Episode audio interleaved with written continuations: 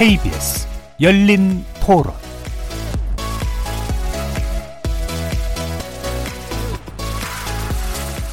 안녕하십니까. KBS 열린 토론 정준희입니다.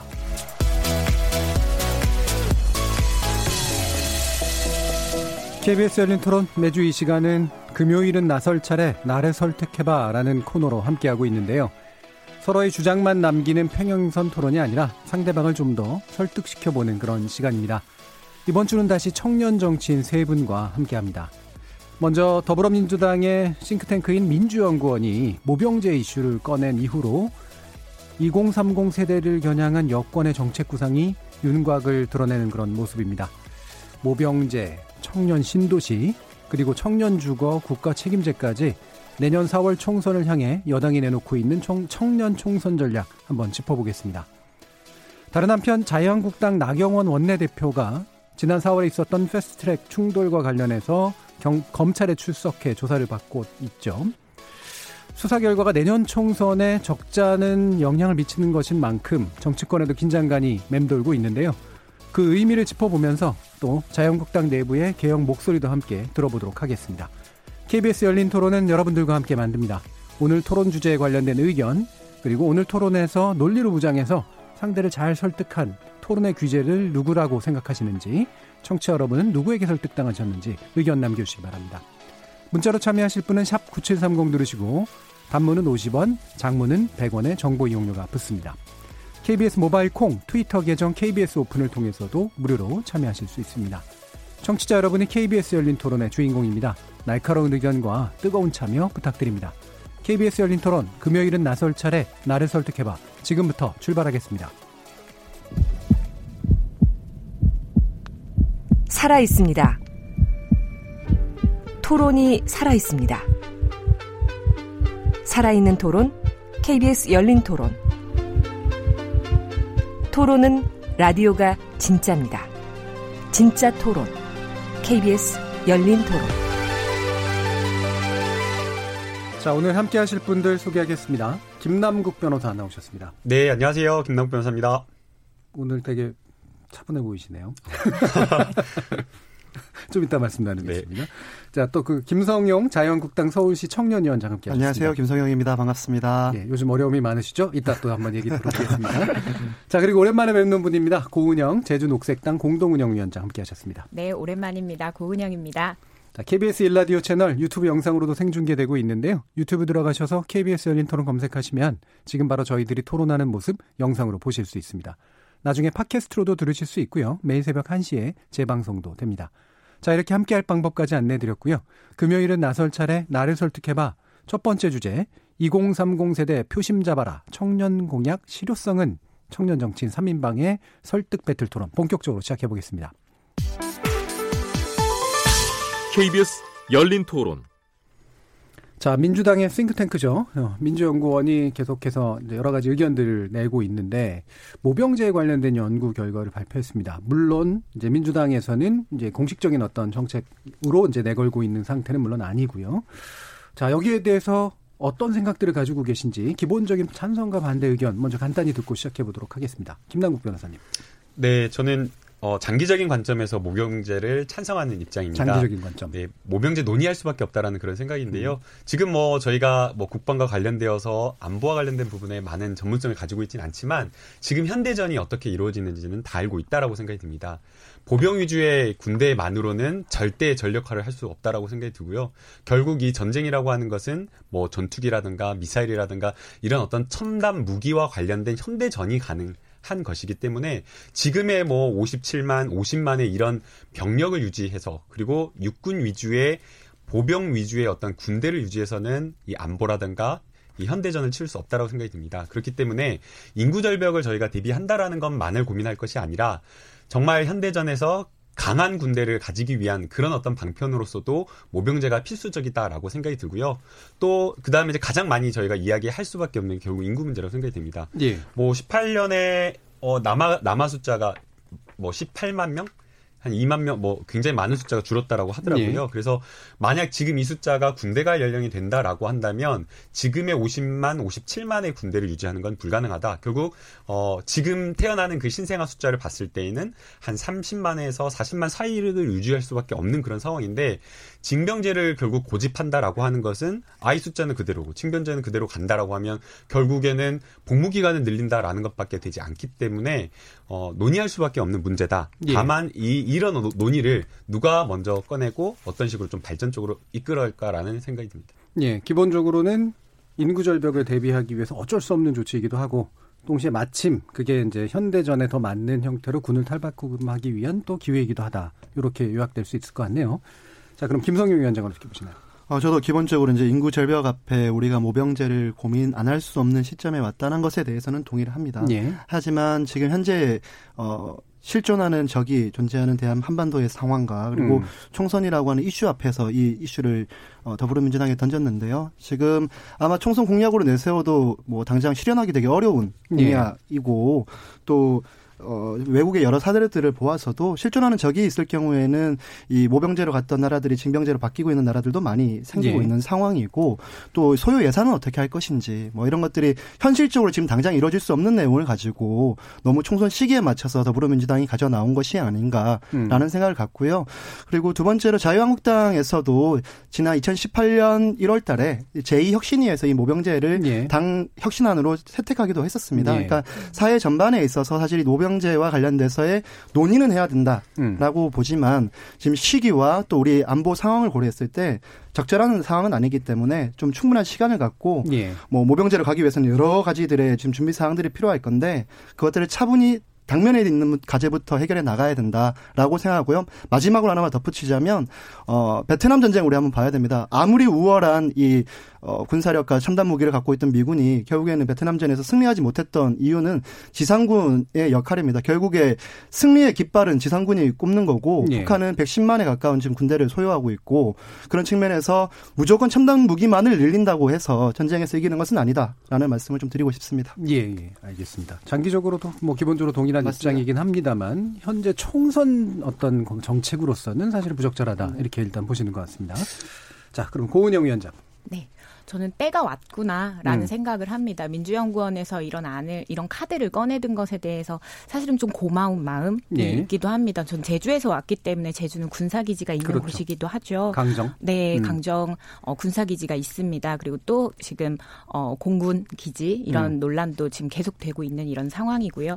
이런 지역적인 이런 부분을 떠나서라도 사실 녹색당을 비롯해서 많은 어떤 평화 단체라든지 예. 정당들에서는 어, 이런 군 개혁 사실상의 평화 를 어, 이- 어, 실현하는 이런 과정에서 군 개혁을 어떻게 할 것인가에 대한 구체적인 논의가 어, 굉장히 오랫동안 있어 왔습니다. 예. 징병제를 어떻게 개편할 수 있을 것인지 모병제로 갈 수 있을 것인지 이런 논의들을 충분히 좀 현실적으로 해왔는데요. 정치를 어 사실 어 현실적으로 많은 대중들이 주목하기 이전에 사회 이슈가 아닌 부분을 정치화하는 정치도 사실 필요하거든요. 예. 저희가 녹색당을 비롯해서 많은 정당들이 그동안 그런 일을 10여 년이 넘게 해왔다면 이번에 민주연구원에서 이렇게 좀 구체적인 안으로 이렇게 예. 제시를 했고 총선에서 한번 다뤄볼 만하다라고 카드를 던진 거잖아요. 예. 그래서 아 이제 때가 왔구나 우리가 우리 사회가 어떤 방식으로 군 개혁이 일어나든 간에 군 개혁에 대해서 아무도 이야기하지 않았던 이 주제가 음. 내년 총선의 아젠다로 다뤄질 수 있겠구나라는 부분에서 저는 일단 환영을 하고요. 예. 징병제도 개혁을 하는 방식으로도 좀 어, 검토를 해볼 수 있다. 다양한 정당들에서 각자의 안이 있어야 된다라고 음. 생각을 합니다. 징병제를 어쨌든 바꿔야 된다는 기초 입장인 건 맞나요? 네 맞습니다. 예, 알겠습니다. 그리고 논의는 시작돼야 된다. 이런 네. 형식으로라도. 이제 시작해야죠. 예, 그 알겠습니다. 앞서 이제 김성용 위원장님께서 결국에 이제 민주당 민주연구원에서 나온 이 모병제 이야기가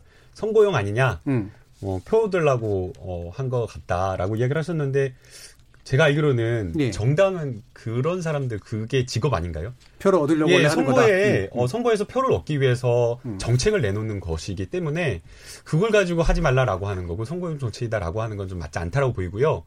오히려 저희가 보편적 복지냐 선택적 복지냐 논의했던 그 시점으로 돌아가 보면 10년 전입니다. 그때도 역시나 마찬가지로 굉장한 논란이 있었지만 선거를 통해서 굉장히 이슈화되고 또 그것을 가지고 많은 토론을 하고 그리고 국민들이 결국에는 선거를 통해 가지고 이 정책에 대한 평가를 해서 대한민국의 방향이 크게 바뀌어졌거든요. 그래서 이 정치인들이 정당이 연구하고 고민해 가지고 이런 정책을 내놓는 것 자체가 선거용이다라고 하면서 비판할 게 아니라 오히려 더 뜨겁게 토론하고 정말 어떻게 대한민국이 가야 될지 그런 것들을 고민하고 선거에 선거로서 심판을 받는 게 이 정치인의 임무가 아닐까, 책무가 아닐까 생각이 듭니다. 네, 예. 마지막에 하신 말씀 그 국민들의 선택에 의해서 평가받아야 된다는 데서는 동의하는 바지만요. 어, 정치인들이 표를 받기 위해서 그 할 수 없는 공약들을 당장 이룰 수 없는 공약들을 빈 공짜가 된 공약들을 남발하는 것은 결국에 선심성 공약들 지금 청년들에게 2030 세대들에 대한 지지율이 떨어지다 보니까 표심을 잡을 수 있는 여러 뭐 뒤에 주제들이 있지만 여러 정책들을 쏟아내고 있긴 한데요. 그것이 실현 가능할 것이냐 누구, 누구도 어떤 말을 못 하겠습니까만은 그 이루어질 수 있는 내에서의 공약들을 얘기해야 되고 시기적으로도 할 수 없는 얘기들은 해서는 안 된다. 논의를 하자는 것에 대해서 앞서 말씀드렸다시피 반대하는 입장이 아닙니다. 논의는 충분히 해야 되겠지만 단순히 정치인들이 표를 받기 위해서 어 할수 없는 공약들, 그리고 선심성 공약들을 계속 남발하는 것은 결국에 국가의 미래에 있어서 매우 심각한 우려를 일으킬 수밖에 없다는 얘기를 드리고 싶습니다. 예, 이 부분을 약간 이제 지금 다시 붙여보면 결과적으로 뭐 김성경 위원장도 총선 과정을 통해서 논의가 되는 것 자체에 대한 반대는 아닌 것 같아요. 근데 네. 문제는 지금 시기상으로 적당하냐라는 게 결국은 총선 끝나고 나면은 할 수 없는 걸로 그냥 돼버릴 거를 이때 잠깐 꺼내놓고 그냥 하는 거 아니냐라는 의심에 좀 더 가까운데 그 의심의 근거를 좀 더 주시겠어요? 그러니까 왜 지금 시기라고 하는 것이 부적당하다라고 보는가? 또는 아직은 그런 것들이 논의한다고 하더라도 책임질 수 없다고 보는가? 아니, 당장 지금 이 더불어민주당에서 이 얘기가 나왔다가 예. 지금 온 언론과 여러 문제들에서 이슈가 부딪히다 보니까 예. 이 내용들이 공식 입장 당론이 아니다라는 얘기를 오늘 꺼내면서 한 발자국 빠지는 지금 모양새를 보였어요. 약간 간보기 같은 느낌이 네, 있죠. 예. 있고 그리고 오늘 뭐 나온 여론조사에서도 뭐 압도적으로 모병제에 대해서는 시기상조라는 음. 내용들이 많이 부딪히는데요. 어, 이런 내용들이 듣고 싶어서 더불어민주당이 이 내용을 꺼낸 거라면 예. 뭐 환영하는 바이지만 음. 말씀드렸다시피 이 선거에 있어서 어 외국 사례에서도 그렇고요. 할 수 없는 공약들 있지 않습니까? 예를 들면 저한테 어 일정 소득 부인이 밑에 있는 사람들에게 뭐 200만 원, 300만 원씩 주겠다 그냥. 예. 이러면 사람들 혹할 수 있습니다. 하지만 할 수 없는 공약이지 않습니까? 그것도 할 수 없지는 않을 것 같은데요. 어, 할 수는 있, 있을지 모르겠지만 그러니까 그러면 예산을 따져봐야 되는 네, 문제니까. 이 모병제도 마찬가지라고 예. 생각이 드는 게요. 예. 지금 현실 상황에서는 당장 이룰 수 없는 내용을 음. 지금 마치 할 수 있는 것처럼 호도해서는 안 된다라는 음. 얘기를 드리고 싶고 논의를 하는 거에 대해서는 저는 예. 찬성입니다. 다시 말씀드리지만 하지만 정당에서 공약으로 삼을 수 없는 이슈를 던져서 마치 할 것처럼 예. 국민들을 호도한 상태에서 표심을 이끌려고 하면 안 된다는 얘기를 드리고 싶은 겁니다. 예, 알겠습니다. 그 부분 나중에 좀 더 구체적으로 네. 얘기를 하죠. 왜냐하면 좀 쟁점이 있으니까. 예를 들면 아까 이제 논의하신 것 중에 일단은 실존하는 적, 그러니까 북한을 이제 얘기하신 거잖아요. 그러니까 뭐 그런 적이 있다라는 전제는 그것이 평화 체제로 바뀌지 않는 안 된다라든가 뭐 이런 식의 논의하고 연결될 테니까요. 고은영 위원장 대신. 네. 어떻게 보면 맞닿아 있는 얘기기도 하고 살짝 맥락에서 벗어날 수도 있다라고 판단이 들 수도 있을 것 같습니다. 저는 지금 어, 김성영 위원장께서 그런 이야기를 하시는 게 앞에 이 정책들, 뭐 주거 정책이든 이 군 개혁 정책이든 청년을 달고 있어서인 것이 좀 어, 전 크다고 생각을 합니다. 예. 청년만을 위한 2030 지금 어, 청년 중도파 무당층이 계속해서 여론조사에서 엄청 크게 잡히고 있거든요. 예. 그래서 이런 부분들의 마음을 좀 어, 환심을 사기 위한 정책이 아닌가 라는 의구심을 푸- 분명히 전 제기하실 수도 있다고 생각해요.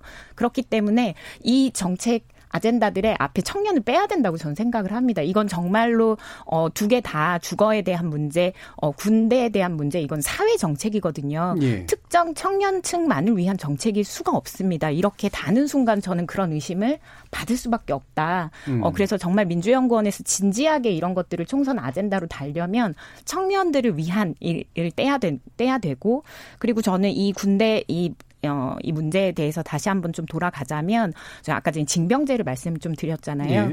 지금 해외에서 모병제도 채택을 하고 있지만 사실상 부사관을 늘리고 뭐 프랑스 같은 경우에는 6개월에서 12개월 정도의 징병제, 굉장히 단축된 징병제를 좀 운영을 한다거나 이런 식으로 유럽에서는 굉장히 다양한 징병제 좀 논의가 되고 있습니다. 그러니까 모병제만이 아니라 징병제 네. 안에서도 개혁이 가능하다. 네, 예. 네. 그래서 이런 부분들로 지금 논의가 시작되어야 하는 지점이고 그단 중에 하나로 모병제가 좀 다뤄야 다뤄져야 된다라고 생각을 하고요. 오늘 지금 뭐 미국하고 공동 기자회견 좀 40분이 넘게 좀 중대하게 발표가 됐지 않습니까? 뭐 지금 사실상 어 방위비 분담금 굉장히 많은 사회적인 이슈가 좀 있는데 여기에 대해서 어 양측 다 우리나라도 미국도 큰 이견이 없는 이런 형태로 좀 보여집니다. 갈등에 대해서 뭐 다뤄지지 않았었거든요. 예. 기자회견 내에서 사실 이런 것들을 보면 어 지금 우리나라 작년 기준으로 모든 그 군인들 에게 지급된 인건비가 1조 9천억이에요. 예. 근데 지금 미국에서 우리 쪽에 요구하는 분담금의 규모가 초반에 지금 6조 정도 예. 어, 지금 된 상황이고 어떻게 조정될지는 잘 모르겠습니다만 아무튼 이런 부분들에서 군대, 군대 내에서 어, 장병들의 어떤 인권 사안이라든지 이런 것들을 개편을 해야 되는 요구들은 저는 분명히 있고 너무나 지금 불평등한 어떤 이런 수준들이 있기 때문에 어, 어떤 부분에 방점을 찍어서 개혁을 할 것인가가 전 분명한 총 선의 아젠다로 다뤄져야 되고 그게 청년만을 위한 것이 아니라 어떻게 군대 문제가 청년만을 위한 것이겠습니까? 어, 전체 그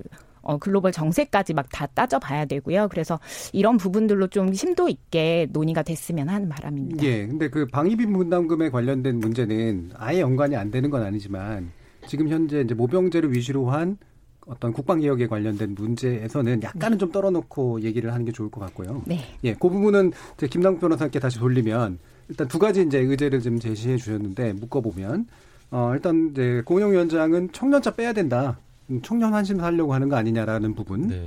그 다음에 이제 아까 이제 김성규 위원장이 실제로 실효성이 되게 없다라고 하는 이제 그런 지적에 대해서 일단 먼저 반론을 좀 어, 네. 해주시죠. 네. 제가 예. 두 가지 다 답을 드려야 될 것 같은데요. 예. 청년을 왜 빼야 되냐라고 되묻고 싶습니다. 음. 이 과거에는 이 복지라고 하는 것은 어려운 사람들만 도와줘야 되니까 취, 사회적 취약계층, 노인, 아동 이런 데만 복지가 들어가야 된다거든요. 우리 청년도 충분히 힘듭니다. 굉장히 힘들거든요. 그래서 사회 일각에서는 청년에게 무엇을 하라라고 이야기하지 말고 국가에게 무엇을 봉사하고 희생하라고 이야기하지 말고 국가가 청년들에게 이제는 무엇인가 해줄 수 있는 것을 고민하자라고 예. 이야기가 되고 있거든요. 그래서 어, 아주 미약하지만 청년 수당 논의도 시작되고 있다라고 생각이 되기 때문에 청년을 위한 정책 더 적극적으로 해야 되고 이 청년에 대해서 투자를 하면 결국에 이 청년이 중장년이 돼서 우리 대한민국을 떠받친다라고 생각이 듭니다. 그래서 이 청년 정책에서 청력을 빼자라고 하는 건 맞지 않고 또 특히나 이 모병제 같은 경우에는 청년 남성만 가는데 이거를 빼자 그러면은 누가 간다라고 하는 그게 맞지 않기 때문에 오히려 저는 정책과 관련되어서 청력을 위한 정책을 좀 더 적극적으로 어 이 정당 정당에서 이런 더 적극적인 정책을 내놨으면 좋겠다는 생각이 들고요. 그다음에 이제 불가능하다라는 그런 말씀을 하셨는데요. 어 저희 고등학교 선생님 생각납니다. 저희 고등학교 지구과학 선생님께서 어제 저희 수능이었잖아요. 근데 항상 저희 수능 보기 직전까지 no limit 이야기를 했거든요. 한계는 없다. 안 된다라고 생각하니까 안 되는 거지. 왜 안 됩니까? OECD 국가 중 많은 국가들이 50% 이상의 국가들이 모병제를 하고 있고 우리나라도 충분히 가능합니다. 예산과 관련되어서 200만 원 줄 때, 300만 원 줄 때 이야기를 하고 있는데요. 뭐 300만 원 줄 때 많이 늘린다라고 했을 때 7에서 8조 정도 든다고 합니다. 그런데 문재인 정부에서 국방비 얼마 는지 아세요? 2년 동안 6조 이상 늘었습니다. 충분히 저희가 마음만 먹으면은 할 수 있는데 그게 안 된다라고 하는 것은 저는 이거 자체를 논의를 막는 것이기 때문에 오히려 할 수 있다라는 것을 열어두고 시기가 그 시기가 당장은 안 될 수는 있겠지만 언제 이것을 해야 되는지는 논의는 저는 해야 된다고 봅니다. 알겠습니다. 저는 예. 어 아까 전에 왜 이게 청년을 빼야 되느냐에 대해서 어 지금 답변을 해주셨는데요. 어 그런 측면들도 있습니다. 왜냐하면 정말로 이 징병의 대상이 되는 사람들이 예. 있으니까요. 하지만 어 저는 우리 사회가 어 지금 군 어, 군대가 가진 이 권력, 이 권력 상에 대한 비전을 어떻게 그리고 있는가, 지금 급변하는 국제 정세에 대해서 우리는 어떤 비전을 가지고 있는가, 이 부분에 대한 논의 없이 예. 청년들을 위한 모병제, 그리고 뭐 인구 감소, 그리고 내부적인 어떤 불평등, 이런 부분들에만 초점을 맞출 수는 없다라고 생각을 합니다. 지금 뭐, 어, 그 지난달이었죠. 우리나라 지금 뜨겁게 달궜던 어 지난 그 박근혜 전 대통령 파, 그 탄핵 전국 탄핵 시작 때 어, 사실상 쿠데타에 준하는 어, 군대 문건이 이제 발견이 되면서 그게 이제 밝혀지면서 여러 가지 뭐 논란이 있었습니다. 뭐 진실이야 좀 따져봐야겠지만요.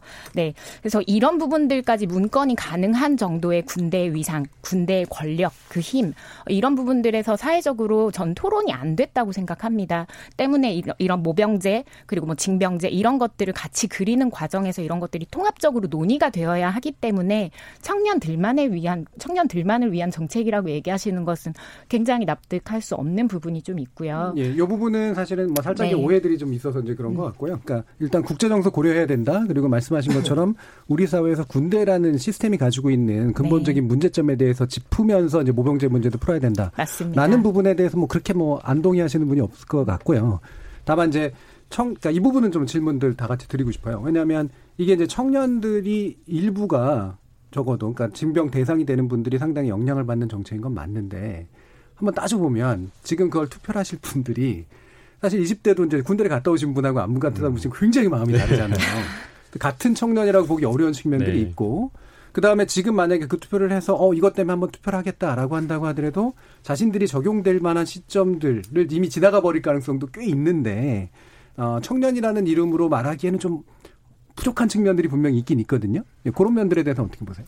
근데 당연히 음. 그 말씀하신 대로 갔다 온 사람 저 같은 사람 경우에는 예. 배 아픈 것도 있고 그냥 예, 굉장히 마음이 개인적으로, 달라지잖아요. 네, 그렇게 예. 할수 있는데 음. 표심으로 보면 자녀를 둔 예, 부모들을 예. 보면 네. 한 표가 엄청나게 많겠죠. 스펙트럼이 넓을 음. 거라고 맞아요. 말씀드리기 때문에 뭐 청년의 문제이기도 하고 사회 전반적인 문제이기도 그렇죠. 하다. 예, 뭐 예. 그 부분은 그렇게 한번 전 짚고 싶고요. 뭐 내용이 다 좀 비슷한 것 같아요. 근데 제가 음. 왜 현실 가능성이 없다, 노 리미티드 얘기하셨는데 얘기하는 게 이게 사례가 우리가 있습니다. 이 냉전이 끝난 이후에 많은 유럽의 국가들이 이제 바꿨잖아요. 최근에는 모병제로 예. 바뀌었다가 최근에 이제 러시아가 크림반도를 먹으면서 많은 나라들이 다시 징병제로 바뀌어 가고 있는 상황이에요. 그리고 많은 나라들이 문제가 뭐냐면 수급이 안 돼요. 돈을 200만 원을 주든 300만 예. 원을 주든 자유를 억압하는 이 군대 살인의 기술을 바- 배워야 되는 군대를 가고 싶지 않아 하기 때문이거든요. 그리고 우리 같은 경우에는 군발이라 부르고 군인들이면 되게 사회적으로 부정적인 인식을 계속 그렇죠. 주고 예. 있고 또 예산을 어떻게 할 것이냐. 예. 예산 늘리는 거야 늘리면 되겠죠. 뭐 지금 거의 국가 부채가 거의 전뭐 역사적 유례 없이 가장 높은 수준에 있고 계속 빚내서 예산 만들어서 지원하면 된다라고 생각은 합니다. 근데 실제로 이 우리가 부담할 수 있는 범위 내에 예산을 어떻게 할 것인지 그리고 국내에 어떠한 환경 속의 변화와 인식의 국민들의 인식의 변화를 시켜야 될지 또 말씀하신 대로 바로 모병대가 아니라 징병제와 모병제를 하는 직무 혼합제를 뭐 통한다든지 예. 이런 논의들을 통해서의 모병제에 대한 이슈를 던지거나 했어야 되는데 그래서 뭐 그 전 얘기를 했어야 된다는 얘기죠. 예를 예. 들면 군대 처우를 어떻게 할 것이다. 뭐 아니면 인식 개선을 어떻게 할 것이다. 또 이게 지금 이만큼 줄기 때문에 이만큼 어떻게 앞으로 나갈 것인지에 대해서 진진한 고민이 필요하다. 그건 여야가 없습니다. 무조건 고민을 하는 아젠다를 진작 던졌어야죠. 이렇게 예. 한참 끝나가는 국회 마지막에 와서 현실 가능성이 없다고 얘기하는 것이 이렇게 여러 가지의 이- 이슈들을 정리하지 않은 상태에서 모병제 우리 한번 검토해 보겠습니다. 라고 얘기하는 것은 불가능한 일이다. 그래서 모병제에 대해서 논의를 하는 것에 찬성하지만 선결해야 될 과제들이 너무 많고 바로 21대 국회에서 할 수 있는 일이 아니고 그리고 토론을 시작하려면 선제적으로 해야 되는 토론부터 우리 하자. 그 얘기를 좀 드리고 싶습니다. 그럼 모병제를 옵션으로 포함한 징병제 개선과 플러스 이제 어떤 국- 군대에 대한 어떤 이미지라든가 여러 가지 시스템의 개선을 하나의 정책으로 만약에 만든다 이러면 어떻게 해요? 어, 전 찬성하겠습니다. 예. 네. 그렇죠. 저는 근데 그 김성용 위원장님 말씀을 좀 이해를 못 하겠어요. 어느 시점에 그러면 이 이야기를 꺼내라는 건가요? 어, 저 먼저는 지금 이미 저희는 모병제와 관련되어서 이렇게 민주연구원에서 꺼내고 나왔기 때문에 우리 사회가 여기에 대해서 활발하게 토론하고 있는 거거든요. 지금 이렇게 토론한다고 해도 한 10년, 15년 뒤에 모르겠네요. 제가 살아있을 때 모병제가 될지 모르겠는데 이렇게 사회 논의가 시작이 되는 겁니다. 그런데 그 시작의 논의 자체가 잘못되었다, 안 되는 시기에 들고 나왔다, 선거 노린 것 아니냐라고 하면서 그 논의를 다시 틀어막는 것은 전 적절하지 않다라고 생각이 들고요. 근데 방금 이제 김성일 예. 위원장 같은 경우 제 역질문에 답을 하신 방식이 모병제라고 해서 잘못이 아니라 모병제만이 마치 옵션인 것처럼 살짝 꺼냈다가 말다 하는 그런 모습이라는 게 실제로 좀 준비가 된 정책은 아닌 것 같다라는 그런 이야기인 것 같거든요. 네, 그 점은 여당 집권 여당이기 때문에 사실 적절한 태도는 아니었다라고 생각이 음. 들어요. 왜냐하면 정부 정책으로 나올 수 있다. 왜냐하면 이 여당의 연구소에서 나온 이야기이기 때문에 음. 다른 곳이 아니라 민간에서 그렇죠. 나왔다라고 음. 한다면 한참 뒤에 될 거다라는 그런 게 있을 텐데 음. 이 집권 여당의 연구원에서 나왔기 때문에 곧 실현될 정책처럼 나오는 그 예. 문제는 있다고 생각이 듭니다.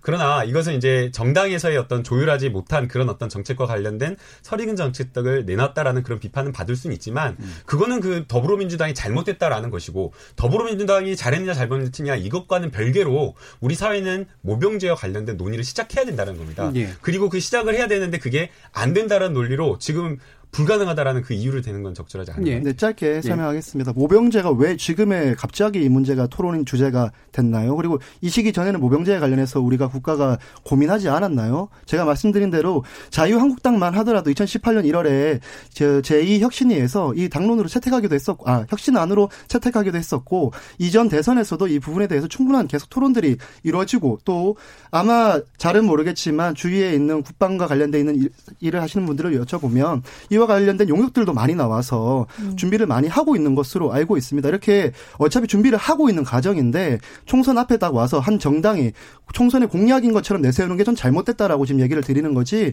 이게 총선 어, 더불어민주당 이 민주정책연구원에서 모병제 안을 던지니까 이 이슈가 붙었다. 저는 그 시각 자체는 잘못됐다고 생각을 합니다. 지금 계속 논의가 왔다라고 예, 생각합니다. 고정 위원장. 어, 네. 그러니까 그 두 분의 이야기를 좀 사실 종합해 보면 예. 이제부터 민주당이 당론으로 채택하고 적극적으로 논의를 이끌어 주셔야 되는 거죠. 총선에서도 책임지는 그런 모습들을 보이셔야 된다고 생각하고 자유한국당도 아까 말씀하셨던 그런 것들을 어, 그런 역사들을 행보들을 계속해서 보이셨다면 그리고 거기에 대해서 마땅히 진정성이 있었다면 안으로 내놓으셔야죠. 그리고 토론을 하셔야죠. 그게 2020년의 총선 아젠다로 어, 전 충분히 우리가 어, 토론을 해볼 사회적 수용성이 지금 만 들어진 상황이다라고 생각을 하고 어, 그런 부분에서 다시 한번 어, 지금 꼭 필요한 논의다라는 생각을 하고요. 여기서 모병제 많이 정답인가에 대해서는 좀 예. 저는 좀 우려가 있습니다. 결국에는 직업군인 그래서 전쟁에 대한 민감성을 떨어뜨리는 예. 이런 결과도 조금 저는 사실 좀 우려스럽거든요. 예. 그렇기 때문에 다양한 안들을 정당에서 다 내놓아야 된다. 정의당도 내놔야 되고 녹색당도 내놔야 되고요. 저희는 이미 있지만 예. 이런 것들을 좀 내놓으면서 사회적인 토론이 되고 아까 말씀드렸던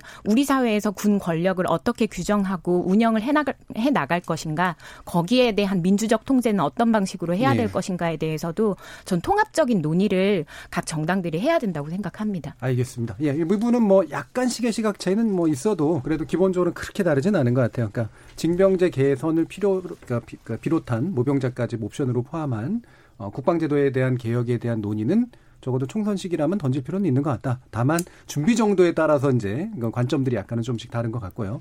넘어가 보죠. 어, 청년 문제에서 지금 청년 신도시 구상이 나왔습니다. 저는 이 말 처음 들었을 때 이게 좀 이상하게 좀 느껴지긴 했어요. 예.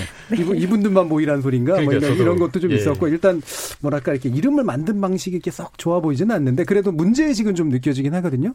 어떠세요? 청년 주거 문제 또는 이런 식의 청년 신도시 구상 이런 거. 사실은 제가 이제 토론 주제가 이게 잡히다 보니까 무슨 내용인가 싶어서 예. 열심히 찾아도 보고 음. 뭐 했는데 뭔 내용인지를 정확하게 지금도 이해를 열심히 찾아봤는데도 불구하고 음. 잘못 알아듣고 왔어요. 지금 3기 신도시 자리에 뭐 청년 주거 청년들만을 모, 모여 있는 주거 시설과 인프라를 만들겠다라는 네. 이제 그 정도의 선언적인 내용을 빼고는 뭐 예. 어떻게 하겠다라는 구체적인 로드맵이 전혀 없는 이 공약으로 보았는데요. 사실 청년 주거 문제에 있어서 우리 많은 여야와 관계없이 정말로 고민 많이 해야 된다고 생각이 저도 합니다. 저도 네. 월세에 살고 있고 똑같은 입장인데요. 이렇게 한 군데에다가 어 임대주택 형식으로 한 도시의 청년 신도시 저 저 소득층 사람들을 몰아놓으면 음. 이게 어, 사회적으로 어떻게 그 사람들은 볼까요? 이렇게 그 살고 있는 사람들은 되게 불우하고 어려운 청년들. 예전에 우리 무상급식 할 때 그랬잖아요. 근데 그 오해가 있는 것 같은데 이건 아닌 것 같은데요. 어, 아, 꼭 설명해. 저소득층을 몰아넣거나 청년들을 몰아넣는가 예를 들면 아니고요. 공공임대라든가 이런 것도 아니에요. 반대하시는 아니, 저는 이미 아, 그 하는 잘못 네, 예. 하는데 예, 그러니까 잘못하셨고요. 위원장님께 잘못하셨고 조소득층을 몰아넣거나 청년들만 거기에 살게 하겠다는 게 아니고 예. 신도시를 지을 때 청년의 주거와 관련된 여러 가지 정책 지원을 하고 있는데 그런 정, 정책 지원이 효과적이지 못하다라는 거예요. 행복주택이나 이런 것들 하는데 부지 찾기 힘들어가지고 맨날 지어놓는 행복주택을 저 강북으로 가 있고 어디 멀리 가셔가지고 학교도 다니기 어렵고 직장도 다니기 어려우니까 그런 거는 안 된다. 청년들이 살 수 있는 그런 주거권을 좀 더 폭넓게 보장해주기 위해서 신도시가 지어졌을 때 그 부부들만 막 이렇게 특혜 주는 것이 아니라 신혼부부 신혼부부만 이렇게 특혜 주는 것이 아니라 청년들도 혼자 사는 청년도 어, 저 혼자 사시잖아요. 저도 혼자 살고 그 혼자 사는 모르죠. 예. 그런 청년들한테도 지원을 해주자 예. 그런 것이지 절대 뭐 저소득 청년들이나 뭐 좋습니다. 청년들을 좋습니다. 모아가지고 예, 거기서 살아라고 하는 거 아닙니다. 좋습니다. 예, 제, 예. 제가 정보가 좀 오해이십니다. 부족- 부족 했을 수도 있습니다. 네. 근데 예. 제가 본 기사 내에서의 얘기를 드리다 보니까 음. 이렇게 말씀을 드렸는데요. 그 또한 좋습니다. 그리고 뭐 최소 주거 공간에 대한 내평에서 좀더 올려야 된다 이런 논의들을 해야 된다는 것에 대해서 예. 동의해요. 동의하는데 지금 이미 청년과 관련돼 있는 이 주거 정책들 많이 나와 있잖아요. 근데 그게 지금 되게 부실해요. 예를 들면 어 혼자 청년, 신혼부부 이런 사람들이 하려고 하면 이제 청약을 넣으려고 하면 6천만 원 이하에 합쳐가지고 소득이 있으면 그못 넣게 돼 있어요 청약을. 예. 자 그러면은 6천만 원 이하인 사람 청약에 당첨이 되면 집값은 7억씩 해요. 7억, 음. 8억씩 합니다. 우리 위례 신도시에 관련돼 있는 내용들을 얘기하자면 그럼 그 돈을 어디서 수급해서 이거를 사야 되냐? 그러니까 신혼부부 특별 공급 뭐 이런 거 말씀하시는 거죠? 예가는 예. 건데 그런 것처럼 지금 나와 있는 정책들에 대해서 현실을 반영하지 못하는 정책들을 만들고 개선해야 되는데 제가 이렇게 오해할 만큼 토론자로 나온 제가 정보를 캐치 이게 한번 스크린하고 나온 제가 오해할 만큼 왜 이름을 청년 신도시라고 줘가지고 음, 음. 해야 되는지 그리고 이렇게 어느 주택 단지든 재개발 단지든 보면 임대와 분양이 나눠져서 이렇게 이렇게 섞여가지고 나옵니다. 일반 분양과 공공임대. 네, 네, 하면은 어. 그 안에 사는 세대에 사는 사람들이야 저기가 임대고 여기가 분양인지를 아는 사람도 있고 모르는 사람도 있겠지만 전체적으로 보면 저기에 살고 있는 사람들에 대해서 누가 잘 살고 못 살고 이런 내용들을 보지 않습니다. 그러니까 불평등이 일어나지 않습니다. 근데 청년 신도시 지금 제가 이렇게 반응을 하고 이렇게 다 좀 약간 공공 임대 주택들이 대다수인 공간을 만들면 되는 것이냐 여기에 대한 문제 의식이 있고요. 두 번째 짧게 한 개 더 얘기하자면 문재인 정부에서 항상 얘기하던 이 지방 분권, 지방 자치의 관점으로 보았을 때 이 수도권에 이렇게 올라- 올라오게끔 만드는 이 정책은 이반되는 내용이지 않나라는 생각도 좀 듭니다. 아, 외로 수도권에 또 몰리게 할 수도 네, 있다. 당연하죠. 그럼 한 가지 제가 질문 네. 드릴 게. 원래 보수 계열 정당들은 이른바 소셜 믹스를 반대하잖아요. 네. 많은 경우에. 그러니까 이를테면 뭔가 이렇게 같이 이렇게 분양할 때 공공임대와 함께 해가지고 같이 살도록 만드는 방식에 대해서 현실적이지 않다. 라고 얘기하는데 이건 좀 다른 견해시죠. 어, 전 다릅니다. 그 예. 부분에 대해서 어, 청년 세대들 제 친구들 분양 예. 이렇게 임대에 사는 친구들이 많아요. 저는 예. 오히려 층까지 섞어서 살았으면 좋겠어요. 소셜 믹스가 외로 네, 옳다. 네, 음. 저는 거기에 대해서는 음, 찬성하는 입장이 좀 바입니다. 다르시네. 네. 예, 고은영 위원님. 네, 그 굉장히 입장이 진짜 다르시네요. 예. 네, 깜짝 놀랐습니다. 저는 지금 청년 신도시 비슷한 느낌을 받아요. 그리고 핵심을 못 치고 있다라는 생각이 듭니다. 예. 어, 정말 청년자 빼야 된다라는 생각을 여기서도? 예, 음. 생각을 하고 핵심을 못 치고 있기 뭐 핵, 핵 부동산 이 신화 공화국의 핵심을 치지 못한 자신감 없는 어, 이런 선언적인 가까운 정책은 사실상 파편이 될 수밖에 없다라는 생각을 합니다. 지금 우리나라에서 어 집을 만약에 이제 산다라고 봤을 때 집을 산 다음에 실제 부동산이 빠르게 올라가는 그런 실현 어, 소득이나 임대 소득 이런 것들이 지금 거의 500조 원입니다. 1년에 500조 원 가까이 부동산에서 어, 이런 것들이 수익이 나오고 있고 그게 GDP 대비로 봤을 때 수익인가요? 네, 수익과 그 수익이 500조 면 실질. 실질 자원, 자본 그 그러니까 자산의 증가까지 네, 자산의 거죠? 증가와 예, 예. 어, 임대 소득까지 다 임대 소득이 훨씬 더 높고요. 300조 정도가 되고요. 음. 이렇게 해서 그 금액들을 살펴보면 GDP 대비 한 30%가 돼요. 예. GDP에 차지하는 전체 이런 것들을 봤을 때 비중이 한 30% 정도가 되는데 어, 이 정도로 어, 지금 사실상 건물주를 위한 국가 아, 이렇게 좀 볼 수 있는, 어, 이런 그 토대에서 이런 친, 청년 신도시를 짓고 여기서 공공임대주택을 짓겠다라고 하는 것은 사실상 파편에 좀 가깝고 아까 말씀드렸, 말씀해 주셨던 지역 문제를 오히려 좀 가속, 가속화시키는 이런 예. 측면들이 분명히 있습니다. 예. 때문에 저는 지금 민주당에서 집권 여당이시잖아요. 그리고 지난 총선 준비하면서 1년 동안 당정청 협의 전국 도셨잖아요. 그때 예비 타당성 조사 어 이런 것들을 준비하면서 24조 원에 가까운 돈을 풀 것이 아니라 부동산 가격을 사실상 상승시킬 수 있는 그런 사업에 대해서 수렴할 것이 아니라 각 지역의 공공임대 주택 어떻게 공급할 것인지 어떻게 부동산 주, 어, 부동산 가격을 줄여서 소유의 개념이 아니라 주거의 개념으로 해서 청년들이 그 지역에서 살아갈 수 있는지 예. 거기에 교육 네트워크 어떻게 해야 되는지 분명히 공약이셨어요. 공, 어, 국공립 대학교들 네트워크화 하겠다. 그래서 청년들이 수도권으로만 몰리는 현상 어, 없앨 수 있도록 하겠다가 분명히 공약이었는데 아직까지 이행, 이행이 안 되고 있습니다. 이런 것들이 통합적으로 논의가 돼야지 지금 이렇게 청년 신도시 주거와 출산, 육아 등을 함께 할 수 있도록 하겠다라는 것은 이거야말로 정말로 포퓰리즘 포퓰리즘 정책이고 파편화된 정책일 수밖에 없다. 지금 어, 부동산 이 소유의 문제에 대해서 전 문제는 인식하고 있으나 핵심을 치지 못한 공약이다. 지금 도시재생 그린 뉴딜에 수천억이 들어가고 예. 있는데 이런 것들 개편하는 그러니까 안을 내놓으셔야 된다고 생각합니다. 소유가 아닌 주거 위주의 부동산 정책이라고 표방한 바에 맞는 것들이 아직 잘 안 나온 상태에서 청년 문제로 부각시키고 있다 이런 얘기시잖아요. 맞습니다. 예, 근데 그럼 관련해서 청년 주거 국가 책임제라고 지금 예, 검토되고 네. 있는 부분은 어떻게 생각하세요? 이것도 사실상 어, 청년 주거 부분을 비용을 지급하는 형태로 가겠다라는 예. 어떤 방향성을 분명히 가지고 있는 것 같습니다. 음. 저는 단기적으로는 괜찮다고 생각해요. 예. 단기적으로 왜냐하면 지금 실제 정말 그 비적정 주거에 정말 월세 4, 50만 원 어, 이렇게 그 퍼부으면서 고단한 삶을 살고 있는 청년들이 많기 때문에 청년뿐만은 아니겠죠. 어, 이런 것들이 있기 때문에 단기적으로는 간, 어, 좋은 정책이지만 지금 우리가 구체적으로 총선 때 정말로 아젠다로 해서 네. 논의해야 될 것은 어, 지금 뭐 프랑스나 뭐 이런 그 국가들 그리고 싱가포르도 마찬가지인데요. 공공임대 주택을 30%에서 50%그 도시 계획 자체에서 도입할 수 있게 되어 놨습니다. 예. 공공임대 주택이 30% 이상이 되면 그 사회에서 차지하는 비중이 30% 이상이 되면 부동산 투기가 실제 무력화되는 경제 효과가 있어요.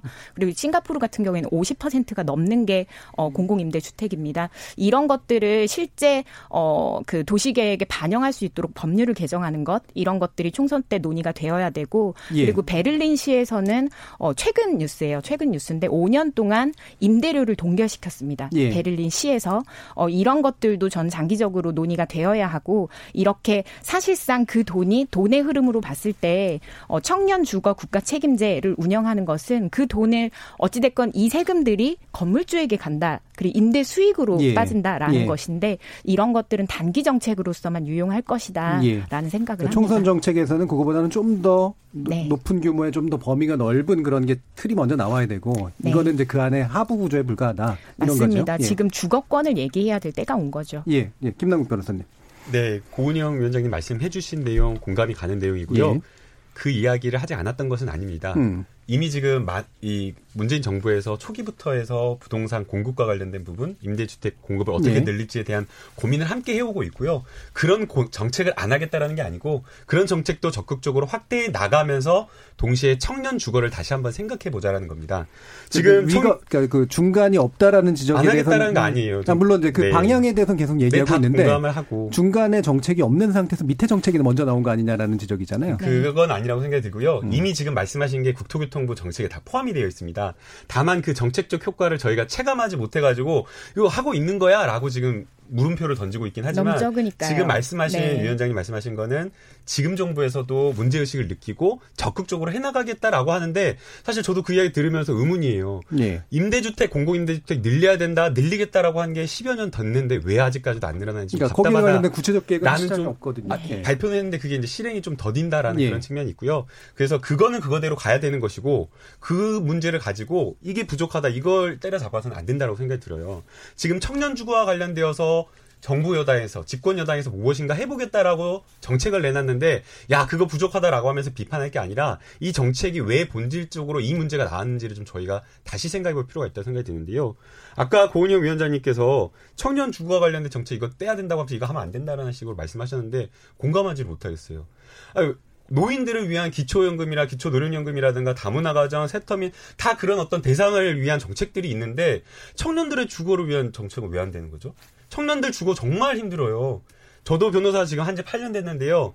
지난해 처음으로 옮겼습니다. 전세로. 그러니까 주거 정책 안에 청년 주거 정책 이렇게 배치돼야 된다는 말씀인 것 있다라는 같아요. 거죠. 예. 그 문제 의식을 저희 사회가 같이 고민해야 된다라는 거예요. 왜 청년들은 혼자 각계 전투하면서 혼자 고민하면서 혼자 끙끙 앓으면서 해야 되고 국가의 도움을 받을 수 없는 건가요? 국가가 청년들을 도와야 되는 복지의 대상이라고 생각하고 청년들을 위한 정책을 더 내놔야 되는 거고요. 지금 청년 신도시 부족할 수 있습니다. 서리건 정책일 수 있죠. 왜냐하면 지금 이제 논의 중이니까요. 그러나 이런 고민들을 더불어민주당만 할 것이 아니라 자유한국당도 지금 20대, 30대 표심 얻기 위해서 막 뭐 이렇게 공청회도 하고 이야기 하잖아요.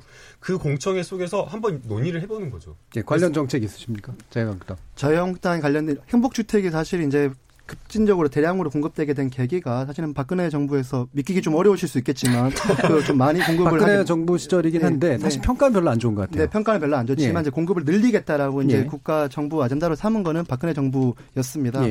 예. 아 혹시나 오해하실까봐 희화하기 위해서 박근혜 정부를 그렇게 얘기한 건 아닙니다. 예, 예. 아무튼 그렇게 해서 늘려왔는데 지금 주거와 관련돼 있는 저희 정확한 정책은 나와 있지 않습니다. 아마 음. 다만 여의도 연구원에서 이거와 관련돼 있는 예산의 부분들 이런 저런 부분들을 통해서 곧 발표할 예정인 거는 제가 알고 있습니다. 그래서 음. 아주 간략하게 알고 있지만 그 내용을 제가 함부로 얘기하기는 뭐 예. 좀 어려운 내용이고 다만 거서 그런 건 아니고. 네, 그럴, 그럴 수도 있습니다. 근데 제가 아는 정보 내에서는 예. 그래서 그건 정당 내의 전략상 시기에 맞춰서 예, 하실 예. 걸로 보고요. 음. 어, 저는 김남국 변호사님께서 얘기하신 대로 뭐 청년 주거와 관련돼서 이제 우리가 고민을 좀 해야 되고 또 예산 어떻게 투입할 것이냐는 내용들에 대해서 고민해야 된다는 생각을 합니다. 그런데 이렇게 20만 원, 30만 원, 뭐 몇십만 원 이렇게 현금 살포성 현 석의 이제 복지를 계속해야 되느냐는 좀 고민해봐야 합니다. 예. 지금 우리 1년 예산 중에 한 현 지금까지만 해도 54조 원 정도가 현금 살포성 예산으로 지금 쓰여지고 있는데요. 음. 이런 것들 계속 이제 늘려가기 시작하면 좀 아까 모병제도 얘기하고 청년 신도시도 얘기하고 이것도 얘기하고 다 이 재원들은 도대체 어떻게 예. 마련해서 할 거는지에 대한 대책 없이 총선 5개월 남겨두고 논의를 해보자라고 아젠다를 던지면 안 된다고 생각합니다. 어떤 공약을 낼 때는 정당이 또 집권 여당이지 않습니까? 얼마 정도의 예산을 가지고 세금을 내서 이 세금이 낸 그 정도에 따라서 얼마만큼의 경기 부양 효과가 있고 효과가 있다라는 예. 것을 알려야 되는데 그거 없이 지금 선언적인 내용들 던졌다가 모병제도 던졌다가 여론이 별로 안 좋으니까 또 빼고 뭐 이런 식의 지금 반복하는 모습은 보기 좋지 않다. 음. 그리고 주거 정책 얘기를 다시 돌아와서 얘기 드리면 사실 이렇게 20만 원, 30만 원 주는 것도 좋은데요. 오히려 저는 반대로 한번 얘기해 볼게요. 우리가 지금 월세 내는 게 되게 어려워요. 저도 월세 살고 있는데 왜 월세를 내기가 어려우면 어렵냐면 이제 보통 전세로 들어가거나 이러면 이자가 한 2% 3% 정도 되기 때문에 그 월세를 내는 비용보다 적게 내게 됩니다. 근데 예. 전세를 낼 우리가 돈이 목돈이 청년들에게 없지 않습니까? 그래서 그 LTV 기준을 지금 뭐 어떤 지자체에서는 뭐 80%또 65% 70% 이렇게 나오는데요. 이제 LTV라 하면 이제 그 은행에서 빌려주는 퍼센트를 대출 얘기하는 한도를 네. 얘기하는 거죠. 그 거기를 오히려 10% 15% 국가가 예. 보증을 쓰고 이자를 내면 아마 2, 30만 원이 안 될 겁니다. 저번에 예. 계산을 해보니까 실질적으로 청년들이 많은 친구들이 이 전, 전세로 전환할 수 있게끔 그래서 실질적인 비용을 줄일 수 있게끔 하는 것이 전 중요한 지금 살고 있는 공간에서 20만 원, 30만 원 현금성 살포로 주는 게 좀 중요한 것인가 여기에 대한 의문 사항이 좀 있습니다. 그러니까 월세를 보조해 주지 말고 전세 대출에서 대출에 대한 어떤 감당을 좀 더 더 할 수 있도록 만들어주는 정도? 제가 그 예. 정부 측 관계자가 아닌데 예. 또 정책에 대한 설명을 좀 드려야 될 것 같습니다. 네, 어, 지금 김성령 계시는지. 위원장께서 말씀하신 예. 전세 자금 지원하자 지금 하고 있습니다. 예. 근데 지금 나오는 여러 가지 청, 년 주거 국가 책임제를 이야기를 하면서 현금으로 월세 20만 원, 30만 원 지원하자는 것은 모든 청년으로 하자는 게 아니고요. 아, 그건 알고 있습니다. 주거 빈곤층을 대상으로 하자는 알고 겁니다. 있습니다. 당장 주거 빈곤층은 월세 다음 달 이번 달 내기가 쉽지가 않은 그런 상황에서 야 행복주택 좋은 거 지어줄 테니까 조금만 기다려라고 정부가 이렇게 이야기할 수 없다라는 겁니다.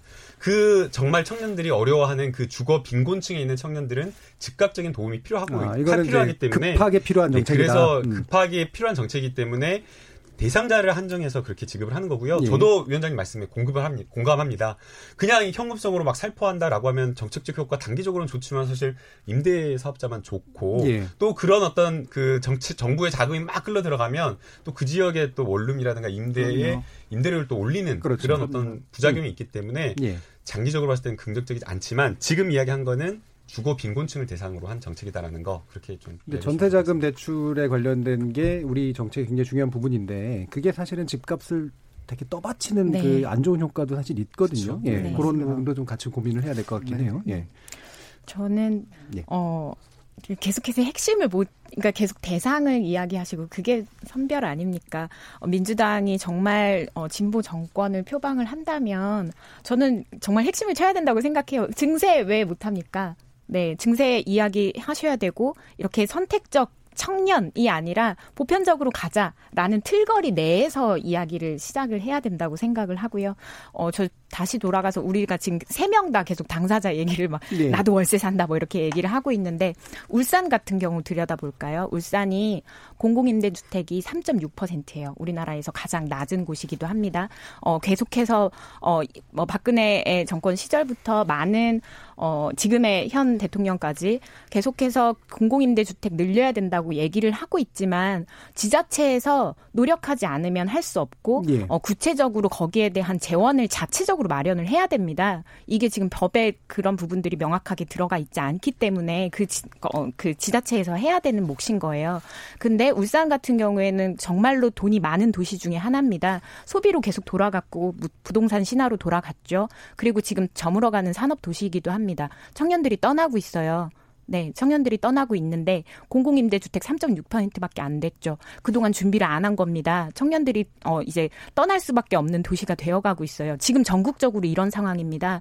저는 때문에 어 이 당사 세 명 다 당사자지만 어 정말로 그 지역에 있는 청년들, 그 지역에 있는 사람들, 지역에서 계속 살고 싶어하는 사람들을 생각해 보면 사실 지금 뭐 증세 피해 피해갈 수 없고 어 그리고 뭐 3주택 이상 뭐 보유자에게 정말 막대한 세금을 물리겠 하겠다. 이 정도의 정책 지금 나와줘야 될 때라고 생각을 예, 하고요. 알겠습니다. 네, 그렇게 좀그 방향으로 가야 될 것 같습니다. 급진적이고 구조적인 정책 하에서 이루어지는 어떤 작은 정책들이 필요하다라는 얘기 정도로 일단 정리할 수 있을 것 같고요. 네.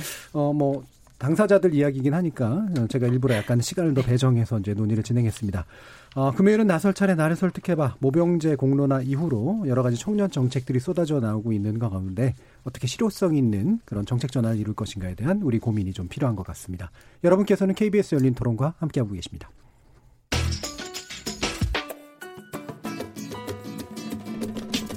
묻는다, 듣는다, 통한다. KBS 열린 토론.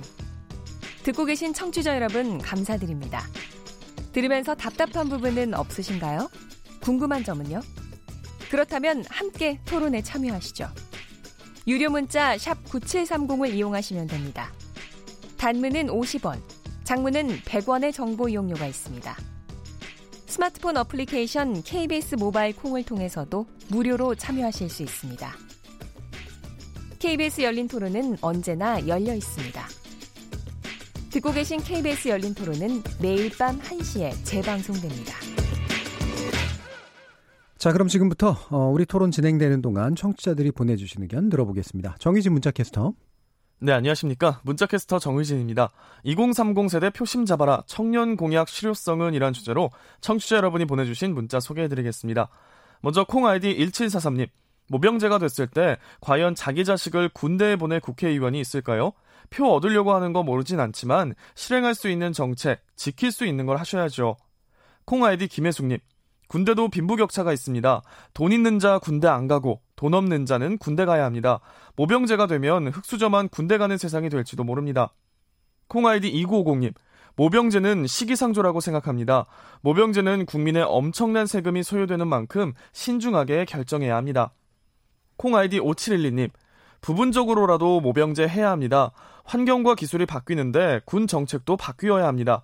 이스라엘 군의 대학 학위 과정 등도 잘 참고했으면 싶네요. 유튜브로 의견 주신 Justice by Cassandra 청취자분. 상자 안에서의 논의는 답이 없습니다. 모병제를 시행하는 나라들의 각각의 장점과 단점을 국민들에게 알려 선택할 수 있는 기회를 주어야 합니다. 이를테면 공청회 등의 방식으로 말이죠. 콩아이디 신창근님. 군 병력이 감소하는 추세에 모병제는 찬반 여론의 문제가 아니라 상호 단점을 보완하여 점진적으로 추진해야 한다고 생각하고 미리 토론해보는 것도 의미가 있다고 생각합니다. 이런 의견도 주셨습니다. 정부가 주거를 투기로 생각하는 가진 자들의 논리를 받아줄 필요가 없고 공공임대주택을 많이 만들어줘야 한다라고 보내주셨고요. 한글사랑님, 할 수 있으면 노인보다 청년에게 투자하는 게 미래를 위해서 좋습니다라고 해주셨네요. 네, KBS 열린 토론. 지금 방송을 듣고 계신 청취자 모두가 시민 농객입니다. 청취자 여러분들의 날카로운 시선과 의견 기다립니다. 지금까지 문자캐스터 정희진이었습니다.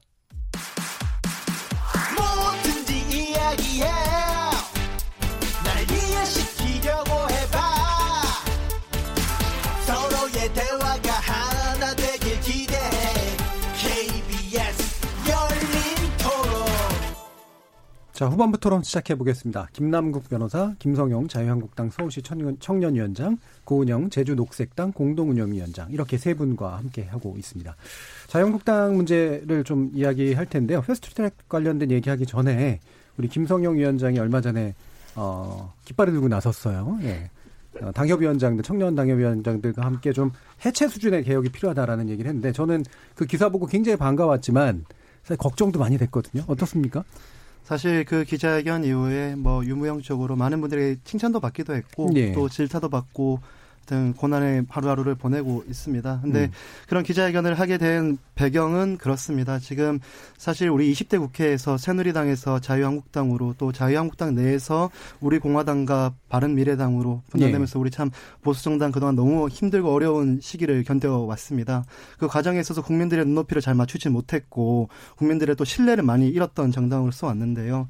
지금 선거를 다가와 있는 이 현 상황에서 음. 이 창조적 파괴를 하지 않으면 예. 우리 보수 우파 라고 하는 이 지- 이념적 집단에 미래가 없다라는 절박한 심정으로 예. 기자회견을 했습니다. 자유한국당의 간판이 중요한 것이 아니라 자유우파의 대통합과 인적 쇄신을 통한 어, 대통합이 필요하다라는 관점에서 얘기를 했고요. 그 관점 속에서 저도 당 지도부에게 제 당협위원장이라고 하는 이 당직도 거취를 일임했고 예. 또그 당 당 지도부 내에 계신 분들도 국회의원님들과 다른 당협위원장들에 대한 기득권인 당협위원장과 출마와 관련된 모든 내용들을 일체 위임하자라는 내용으로 예. 기자회견했습니다. 저는 이렇게 생각합니다. 지금 이대로 총선을 치르게 되면 저희 자유한국당이 제1야당으로 계속 살아남을 수 있- 살아남, 살아남을 수 있을 것이라는 확신이 없다라고 생각을 예. 합니다.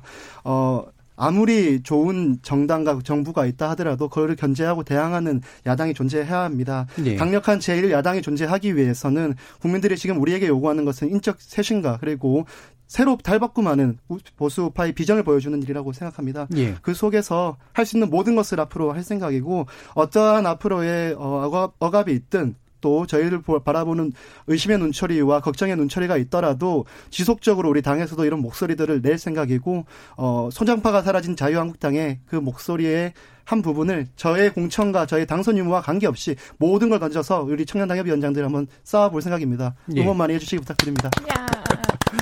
어, 거의 기미 독립 선언서 5등은 자의 뭐 비장합니다. 네. 그러니까 네. 이게 뭐 제가 웃자고 한 얘기는 아니고요. 그 정도로 굉장히 비장함이 느껴졌는데 그 제가 좀 한두 가지 더 질문 드려볼게요. 그러니까 일단은 저는 그런 식의 그러니까 어떤 강력한 선언, 보수 개혁이 필요하다라는 선언, 이 정도 가지고 안 된다라는 그거는 젊은 분들에 의해서 나오는 건 굉장히 의미가 있다고 보는데 당해체와 이제 재구성, 인적 쇄신이라고 하는 거에 대해서 이 선언문에 다 담길 수 없는 어떤 나름의 방향성이라는 게 있을 거 아니에요. 지금 가장 막혀 있는 게 뭐고 가장 먼저 뚫어야 될 게 뭐라고 보세요? 사실 우리 중진 의원님들 말하기 참 조심스럽습니다. 하지만 음. 중진 의원님들이 책임지지 않는 음. 부분들이 있죠. 뭐 예. 오늘 김성찬 의원님께서 또 불출마 선언 해줌으로 예, 예. 통해서 이런 의견들에 많은 힘을 실어주고 계신데요. 음. 어, 20대 국회 우리 탄핵을 경험했습니다. 음. 그리고 보수 우파의 순간적 계멸을 느꼈었습니다. 예. 우리는 그 순간을 함께했던 좀 책임 있는 중량감 있는 의원님들의 양보가 필요한 시기인데 예. 그것이 좀 어려운 상황으로 지금 시닫고 있는 게 예. 사실 가장 큰 문제인데요. 그걸 이제 시스템적으로 어떻게 바꿔볼 건지에 대해서도 아마 많은 논의들이 우리 당 내에서 있는 것으로 알고 있고 음. 또 지도부에서도 그와 관련돼서 어떠한 이 프로그램대로 가야 될지 음. 고민을 하고 있는 것으로 알고 있습니다. 근데 닥쳐서에서는 예. 어렵다고 생각합니다. 지금 우리는 국민들에게 국민들의 신뢰를 다시 회복받기 위해서는 지속적이고 국민들이 그만하라고 할 때까지의 인적 쇄신과 혁신을 해야 된다라고 생각을 합니다. 예, 인적 쇄신은 충분히 이해가 가고 네. 그래서 기득권을 가지신 분들이 내려놓자라고 다시 출발하자라고 하는 건 이해가 가고 근데 이게 민감한 문제인지 모르겠습니다만 바른미래당 유승민 쪽 의원 쪽하고 이제 얘기가 되는 과정에서 탄핵의 강을 건- 건너야 된다라든가 이런 식의 표현들이 있잖아요. 예를 들면 이제 핵심 중에 하나는 결국은 박근혜 정부하고의 관련성에 관련된 문제 일트라고 보실 텐데 이 부분 내부에서 게- 어떤 방향이라고 보시는 거예요?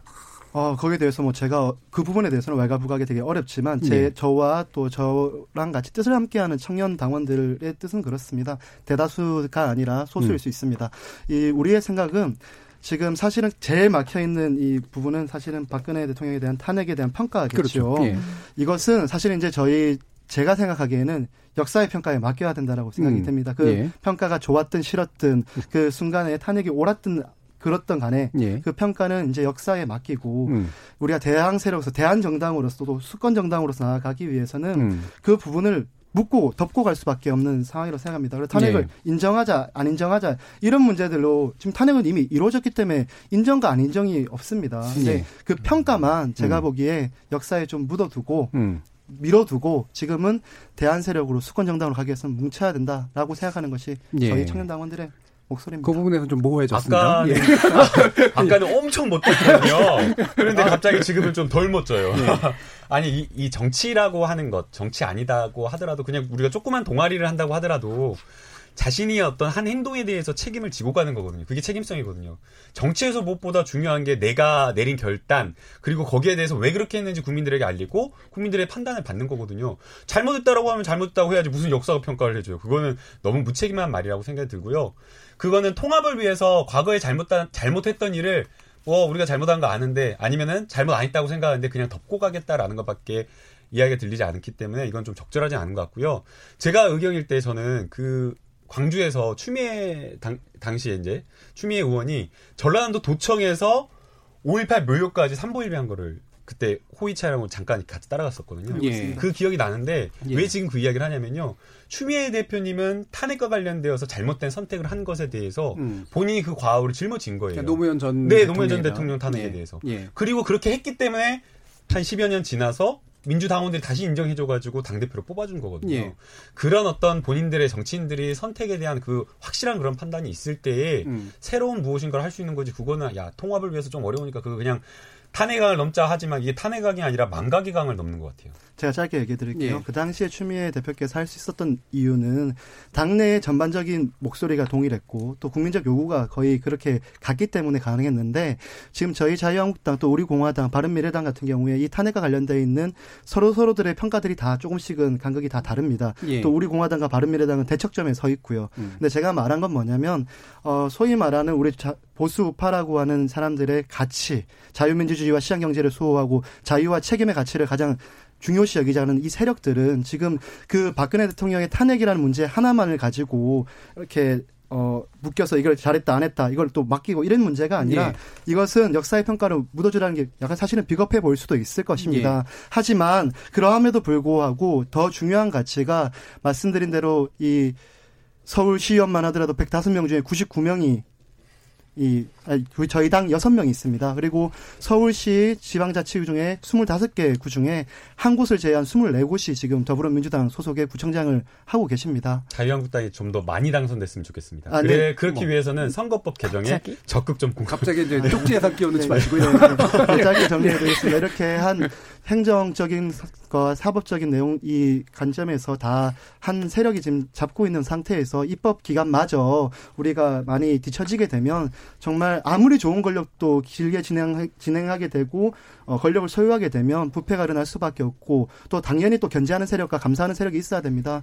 그래서 우리가 대한정당 또 수권 정당으로 나아가기 위해서는 그 박근혜 대통령의 탄핵이라는 문제를 자꾸 들추어서 우리 자유파에 관련된 내용입니다. 들추어서 평가를 하기보다는 묻고 우리가 하고자 하는 가치 싸움을 가치 투쟁을 해야 된다라고 저는 생각했기 때문에 이런 얘기를 드린 겁니다. 좀 덜 멋있어 보이더라도 이게 제가 가지고 있는 신념입니다. 예, 제가 뭐 이제 어쨌든 나름대로 좀 이해한 내용으로 좀 정리를 해볼게요. 그러니까 사실은 이제 박근혜 전 대통령에 대한 탄핵이 옳았냐 그렇냐 누가 잘못했냐라는 문제의 가치다 보면 보수파가 지향해야 될 제대로 된 새로운 가치를 얘기하는 게 외려 네. 지체되고 그 다음에 불투명해지는 경향이 있기 때문에 그 부분은 비겁해 보이더라도 일단 역사의 판단에 맡기고 그다음에 보수파가 새로 지향해야 될 가치 체계 위주로 당을 새로 한번 만들어 보자 그 얘기를 시작하자 이런 쪽에 네, 가까운 것 맞습니다. 같아요. 맞습니다. 예, 고은영 위원장님.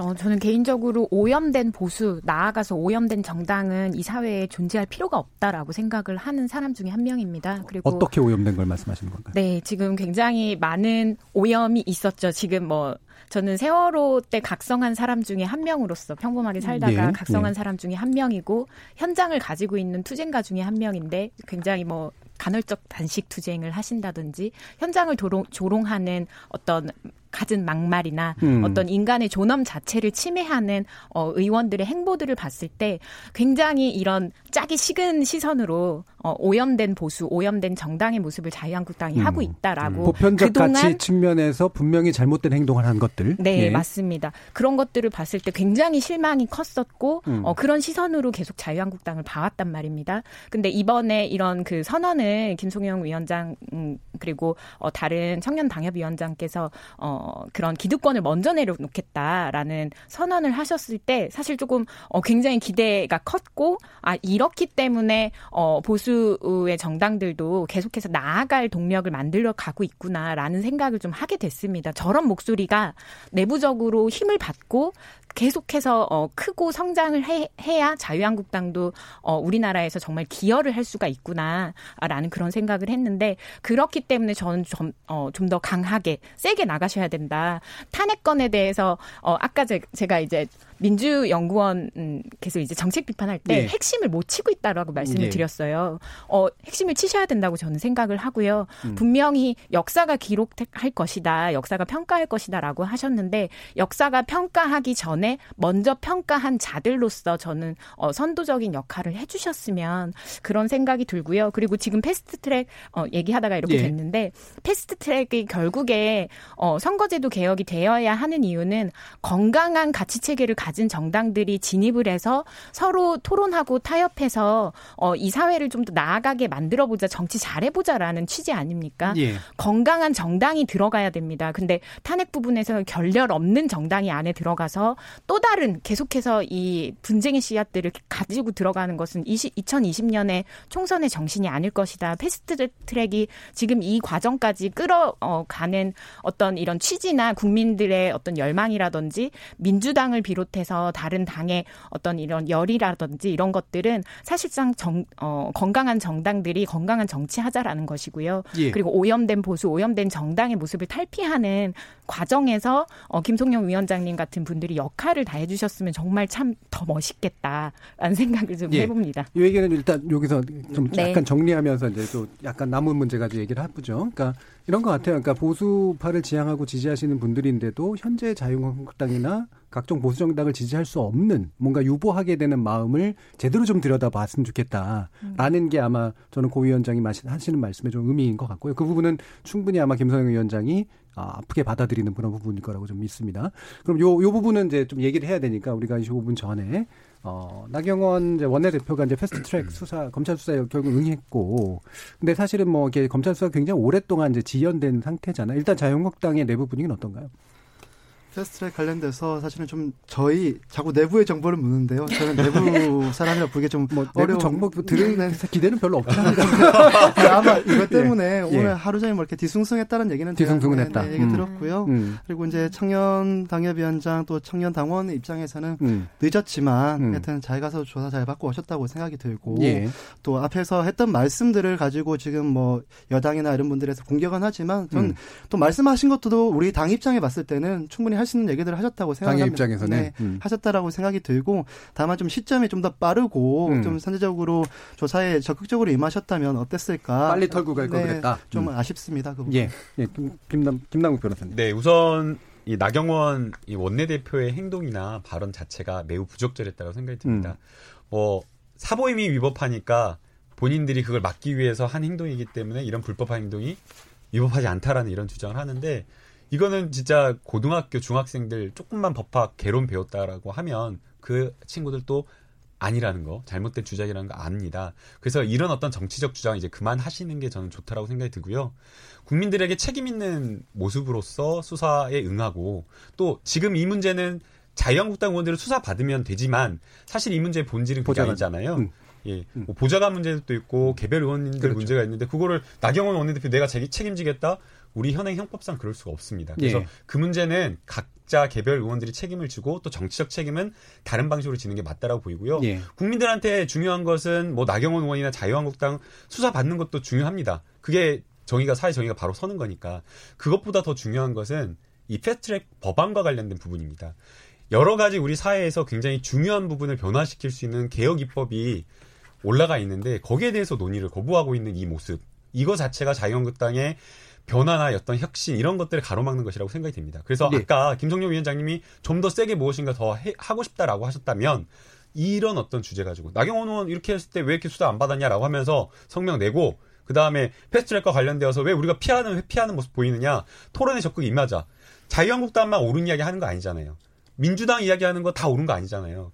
그러면 옳, 옳지 않을 때 어떻게 해야 돼요? 누군가 내 편을 끌어들 내 편을 들어줄 사람들을 설득하거나 설득하고 토론해도 결국 안 되면 어떡합니까? 표결해야죠. 근데 왜 그거 자체를 막고 피하는지 그런 부분에 있어서 김성용 위원장이 좀 더 젊은 청년 정치인으로서의 목소리를 내면 좋겠습니다. 그 얘기까지 역할이 하면 아마 막- 저는 이. 패스트트랙 관련해서 음. 제가 찬성하는 입장도 아니고요. 예. 이 부분 관련해서는 전 당과 같은 논조로 예, 기본적으로 같은 네, 입장이세요. 입장이기 예. 때문에 저한테 너무 훈계하듯이 다 같이 아니, 그렇게 아니라 네, 얘기하지 않으시 응원, 응원. 네, 저도 정치적 신념을 가지고 응원. 이 알겠습니다. 정치 행위를 하니까요. 예, 고인장 1분 정도 발언 더 듣죠. 예. 네.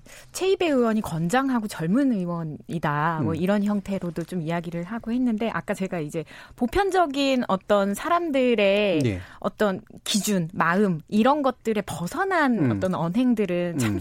그러니까 이런 것 좀 안 하심 안 하셨 제발 하지 말라고 좀 전, 전해주시기를 바라고요. 네. 이런 것들 때문에 어, 김성용 위원장님 같은 분들이 활약하셔도 점수를 계속 까먹고 있다. 그렇죠. 예. 어, 이런 생각이 좀 들고 사실 녹색당이 관련해서 어, 가장 빠르게 어, 고소고발을 진행을 했었습니다. 예. 저희 그 하승수 당대표께서 예. 지금 국회 앞에서 1인 텐트 치고 패스트트랙 통과를 위해서 노숙 중이신데요. 어, 근데 4월 말, 말에 이 부분을 고소고발을 진행을 했어요. 당시 사건이 터졌 을 네. 때 바로 직후에. 근데 지금에서야, 어, 그리고 그 지난 달에서야 황교안 대표께서도 조사를 받고 지금 나경원 원내대표 사실상 리드를 하셨던 분이 좀 조사를 받게 된 건데요. 이런 과정 자체가 굉장히 어 마지못해 한 이런 태도를 좀 보여주게 되면서 사실 국회 선진화법 이런 것들이 지금 이런 정치의 사법화조차 기대할 수 없는 정치의 사법화도 잘 작동되지 않는 이런 부분들이 참 실망스럽고 사실 정치 지금 뭐 어, 지금 이, 예. 이인영 민주당 대, 그 원내대표께서도 국회 일정들이 자동화 식으로 좀 할 수 있는 부분에 대해서 혁신안을 마련해야 된다라고 얘기하는데 그거 보면서 그, 그런 것들이 정치의 사법화가 잘 운영이 될 거라고 기대를 했으면 사실 지금의 선진화법, 지금의 패스트트랙 과정에서 있었던 그런 물리적인 사태 이런 것들을 어, 이런 것들도 없었어야 되는 것이 아닌가 알겠습니다. 이런 생각이 좀 들고 예, 어, 거기까지만 일단 드릴게요. 예, 왜냐하면 평가로 이제 들어가야 되니까 네. 죄송합니다. 자, 평가 좀 해주시죠. 오늘 뭐 어떻게들 상대방의 의견을 들으셨는지 다들 아시니까 방법. 카, 카메라 보이는 쪽, 아, 다 보일 것 같습니다. 자, 하나, 둘, 셋. 예, 김남국 변호사님하고 김성윤 위원장은 동그라미를 들어주셨고, 그 다음에 고은영 위원장은 어, 글쎄, 중간. 세모를 했습니다. 자, 여기에 대해서 우리 김성윤 위원장께 1분 먼저 드릴게요.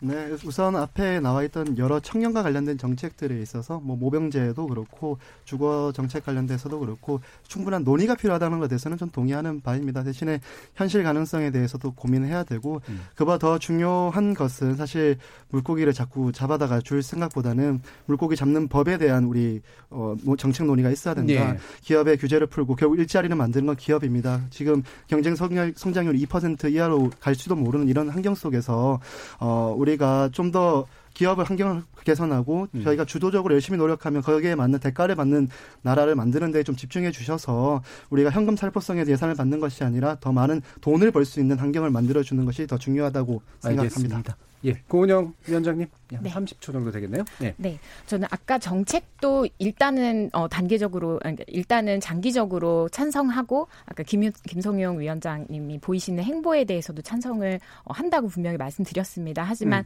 저는 핵심을 건 드리지 않고서 정치를 할 수 없다. 음. 그 부분을 어 유권자들에게 투명하게 얘기하고 심판받아야 하는 것이 2020년 총선이다. 어 그런 부분을 좀 강조하기 위해서 세모를 좀 들었습니다. 네, 전반적으로 응원하지만 네. 좀 더 본질을 건드려 달라 이런. 주문이네요. 네. 예, 김남국 변호사님. 네, 그런 의미에서 이번 선거 2030 마음을 잡기 위한 선거 옳은 방향이라고 생각이 됩니다. 그런데 과거에 청년 마음을 잡겠다라고 해가지고 슈스케 방식으로 청년 비례대표 한 명이나 두 명 정도 들어가가지고. 음. 이런 정도로는 저는 안 된다라고 생각이 들고요. 고은영 위원장님 말씀하신 대로 본질을 건드려야 된다. 그러려면 20대, 30대 청년들이 국회에 들어가는 것도 중요하지만 각 당들이 청년들을 위한 정책들을 내놔가지고 그게 뭐 부족하고 여러 가지 좌충우돌 충돌도 있을 수 있겠지만 그런 토론을 통해서 그런 정책들을 통해서 좀 더 많은 2030 세대의 마음을 얻을 수 있는 그런 정책이 나올 거라고 생각됩니다. 그래서 비판도 하시고 또 관심도 많이 가져줬으면 좋겠습니다. 동의합니다. 예.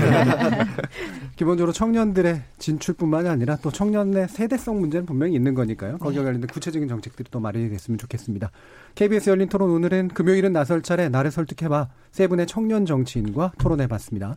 오늘 함께해 주신 김남국 변호사, 김성용 자유한국당 서울시 청년위원장, 고은영 제주녹색당 공동운영위원장 세 분 모두 수고하셨습니다. 감사합니다. 네, 감사합니다. 토론을 통해 우리 사회 합의의 길을 찾아가 보도록 하겠습니다. 아, 인사하는 거예요?